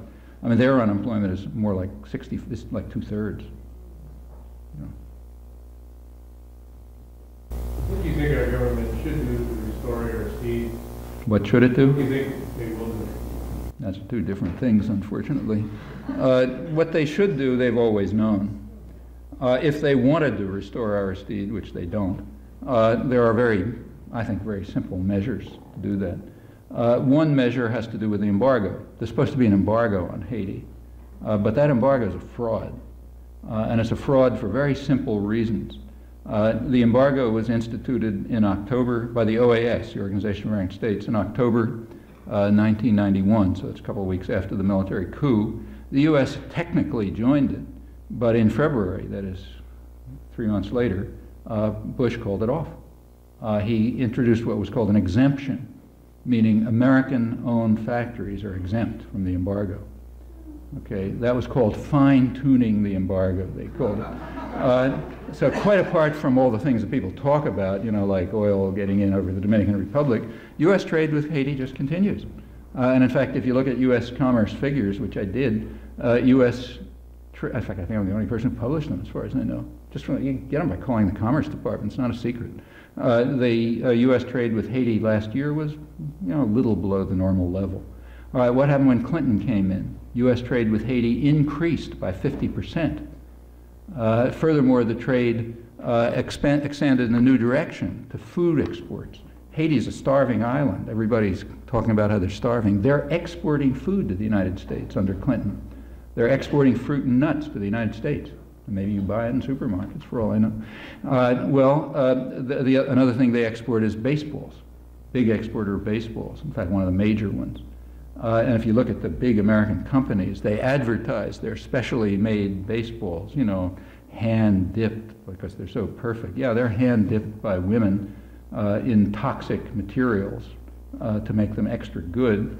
Uh, these women uh, who will die after a couple of years from poisoning anyway, so maybe it doesn't matter. But they're, uh, they're working at an official wage of 10 cents an hour. That's if they meet the quota, which nobody can do, so they get like 5 cents an hour.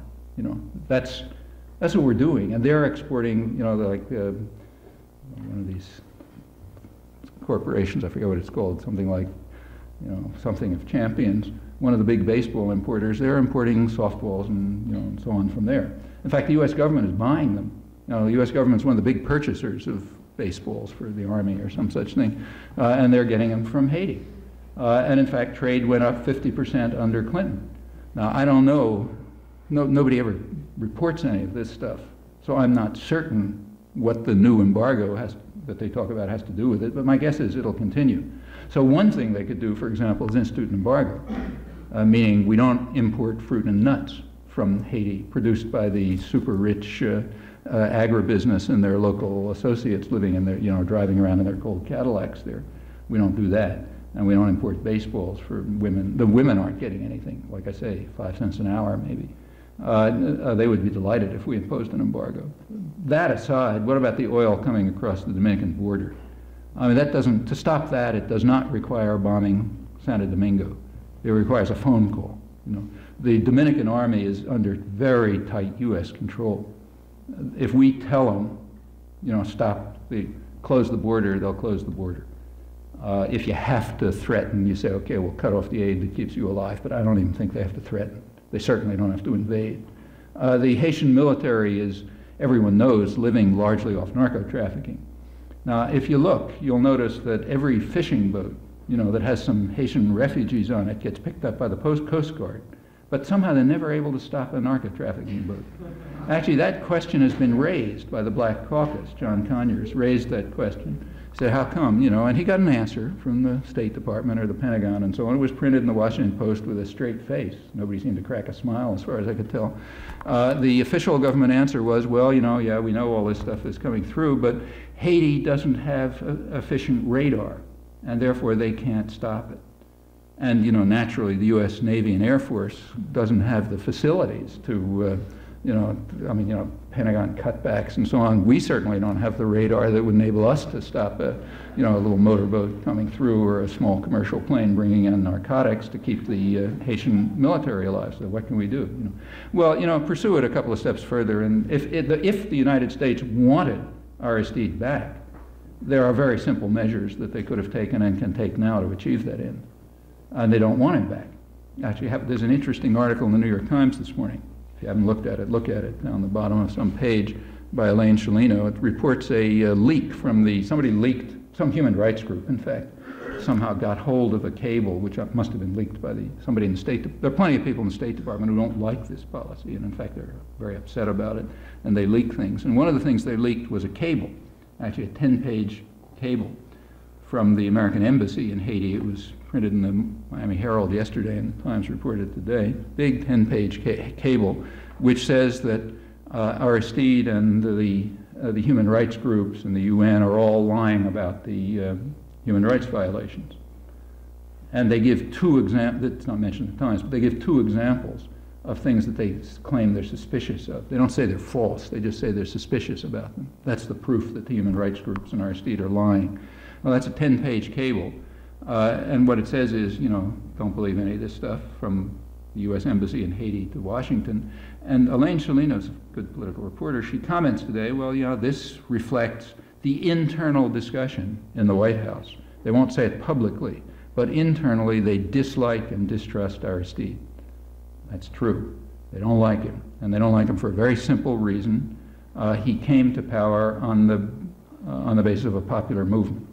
There was popular, you know, a very, there was, it's now largely been destroyed by violence, but there was a lively civil society with grassroots organizations and church groups and unions and all sorts of other things, Lavalas, and that just swept them to power. And that is not the kind of thing the U.S. tolerates. You don't want a populist priest who, you know, talks about reform. And in fact, he committed even worse crime. He was, he was during the seven months in office, he was very successful so successful that he even impressed the international lending organizations, which were starting to put in international money into there. And that's a U.S. assembly plant, remember. Nobody else is supposed to have fingers in it. Uh, so the, the only question was, how are they going to get rid of him? But if the U.S. wanted him to get back, uh, there would be easy ways to do it. You know, it's not a matter that calls for Marines. But, you know, the Haitians know perfectly well that the U.S. doesn't want him back. They don't have to read it in the New York Times. They know. And the Dominicans know, and so on. So the, the official culture, as you call it, learned its really well. Is what? The official culture, you refer to, is doing its job really well uh, in terms of reporting the wealth,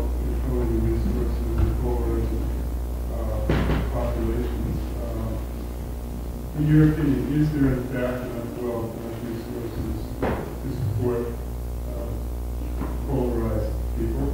You mean, can this experiment work? This experiment in which the poorest people around the world do the production and the market is the richest people around the world? I don't know. Nobody knows. It's pretty safe to say that that, that system itself, though it's, it's uh, rolling along nicely, is incredibly corrupt. Oh, yeah.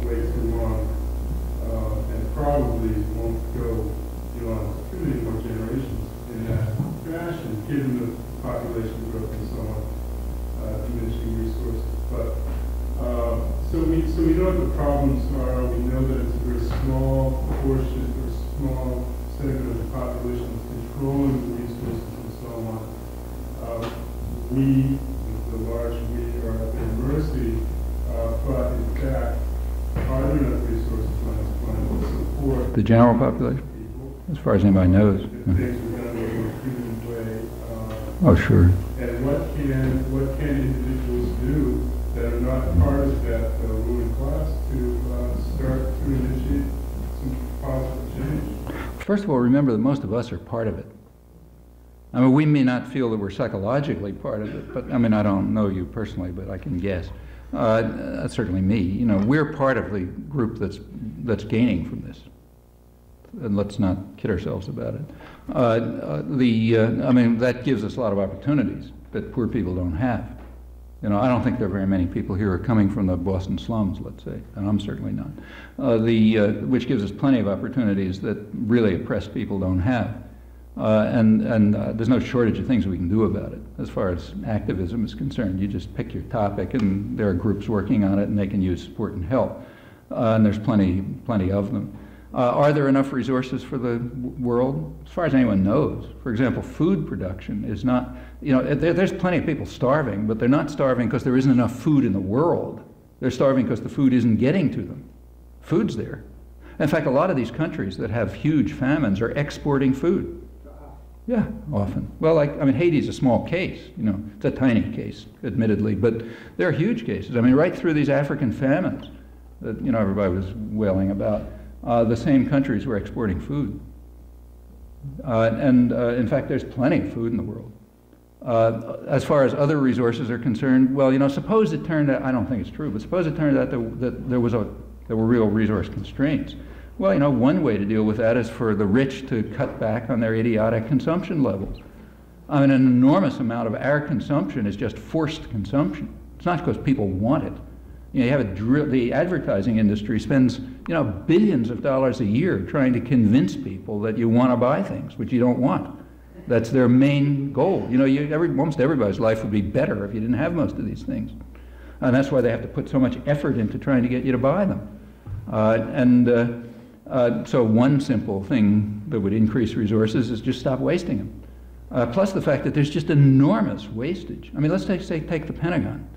Uh, Pentagon spending is barely declining. Uh, Clinton's military budget is higher than Nixon's, you know, at the peak of the Cold War. And the projections are that it's going to go up in a couple of years.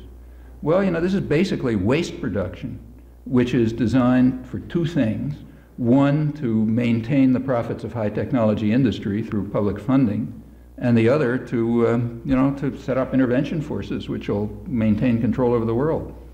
I don't think that either of those are worthwhile goals. So there's just pure, you know, that's mostly waste.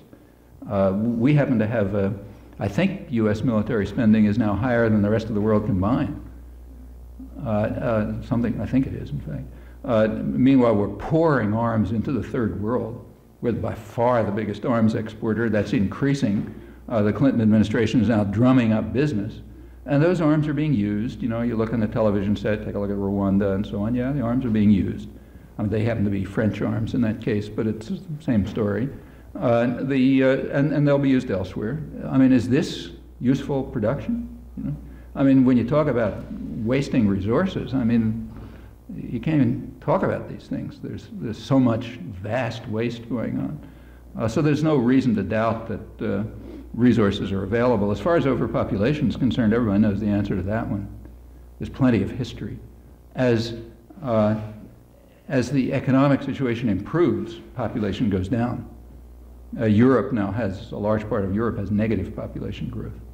The population of Italy, for example, is actually declining. You know, well, not long ago, every family had eight children. Okay, well, these are the effects of uh, improvement in the economic situation. That's the way to cut back population growth. When you begin to have choices, well, you use them, you know. Uh, and the, the, the, evidence on this is overwhelming. So I, I don't think the problems are objective. Just like the problem of a third of the population unemployed and a huge amount of work to be done it's not a law of nature that prevents those two things from getting together. It's particular kinds of economic and social arrangements which prevent them, and they can be changed. They're human creations. They can be changed, but people to have to work to change them.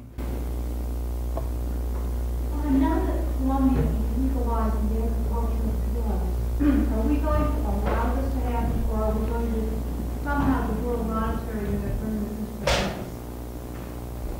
well, first, before we talk about Colombia, let's notice something else, which is much more important than their legalization of drugs.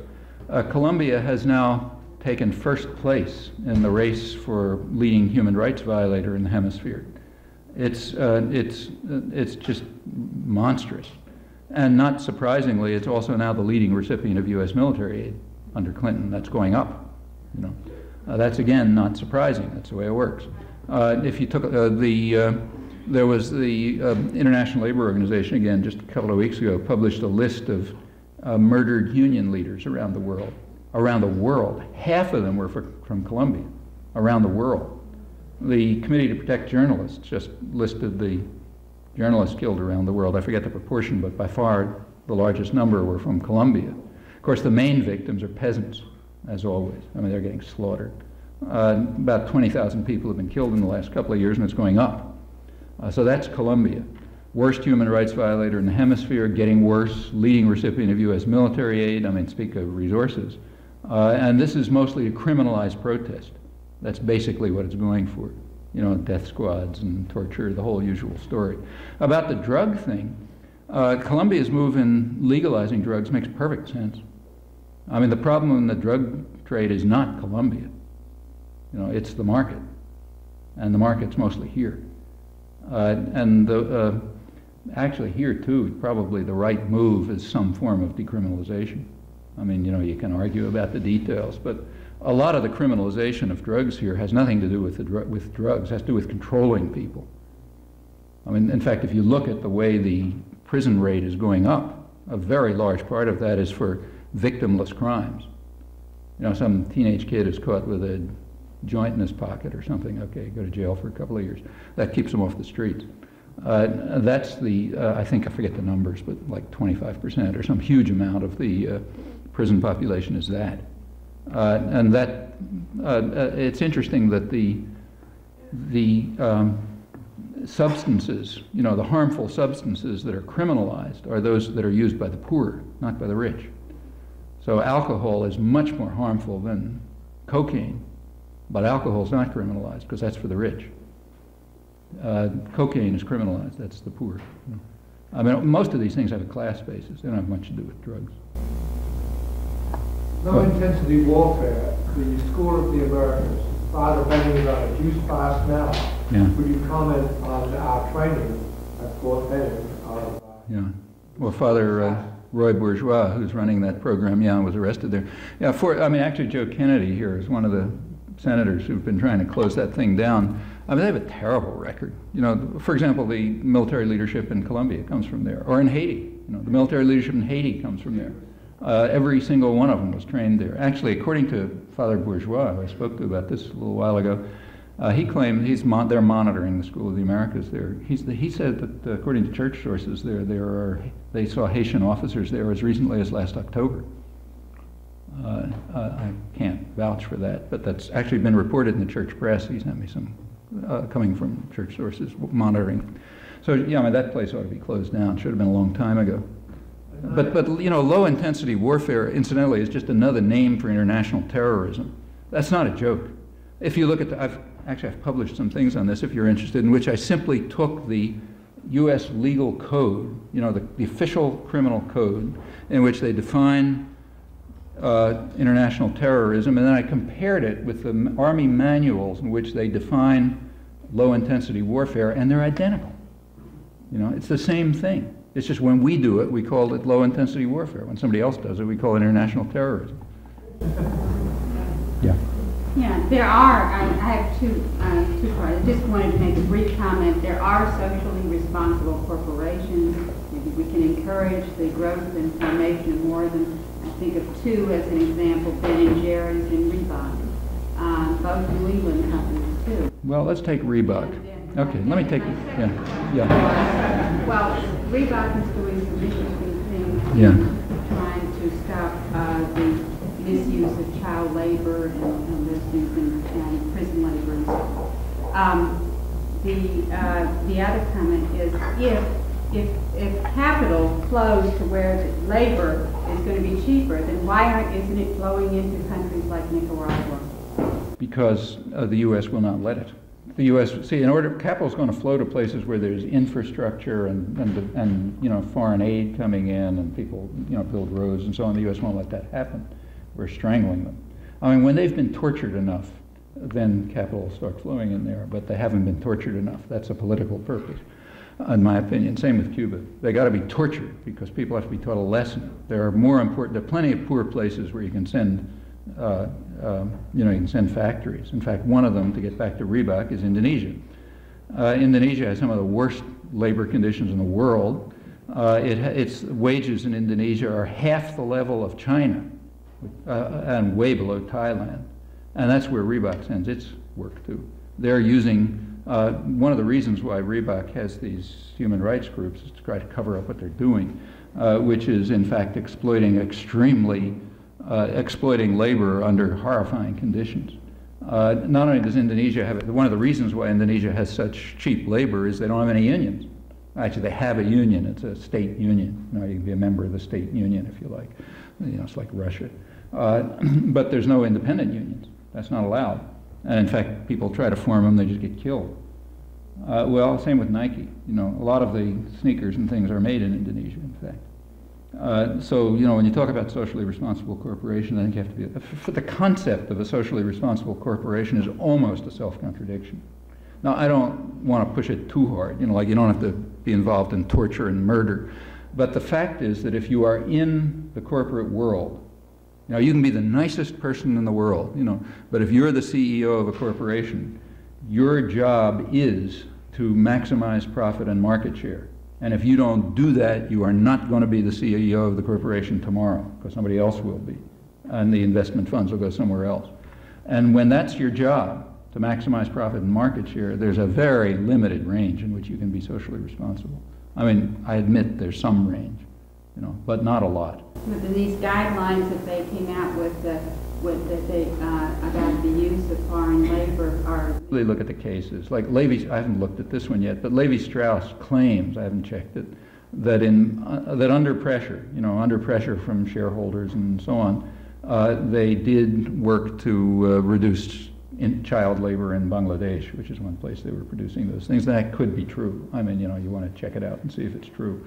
Uh, but if these things are true, they, and that they're worth pressing. You know, it is worth pressing corporations at shareholder meetings and so on to do something. Uh, on the other hand, we shouldn't de delude ourselves about it. There's a very limited range, not because they're bad people, you know, but because that's the way the institutions are. Like if you or I were CEO, we couldn't do anything very different or we wouldn't remain. You know, there are the requirement that, I mean, here I agree with Milton Friedman. You know, corporations cannot be humanitarian institutions. They must be what I would call terrorist institutions, uh, designed to maximize profit for their shareholders, independent of what happens to human beings. And if they don't do that, they're not in the game any longer. I mean, it's a system that's, there's a, there's a, this, the system is designed that way. It works that way. It was set up that way. And that leaves very little leeway. Why would, you know, the Eastern Europe under communism was one of the worst polluters in the world. That's right. Just like other, just like other third world industrializing societies. So Eastern Europe under communism was very much like Mexico City and Santiago. Yeah, that's what industrializing societies are like. That's what we were like when we were an early industrializing society.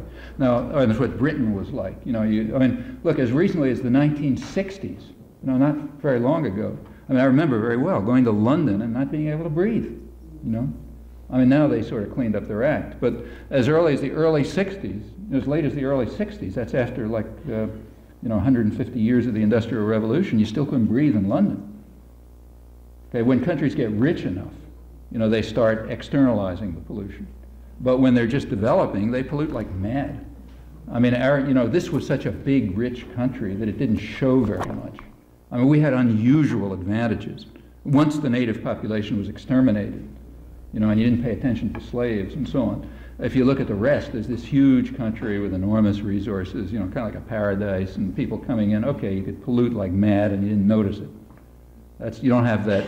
You don't, you know, you don't, you don't have those options in countries that are industrializing today, so you see it. Uh, but if in a place like Santiago, Chile, or Mexico City, it's you know, you, uh, these are some of the most polluted places in the world. Eastern Europe was, you know, hell-bent on uh, rapid industrialization under a tyrannical system, that had nothing to do with socialism or anything else. And yeah, you get some of the worst consequences anywhere there. I mean, that went along with very high level of industrialization. They pulled themselves out of the third world, but at a huge environmental cost and human cost.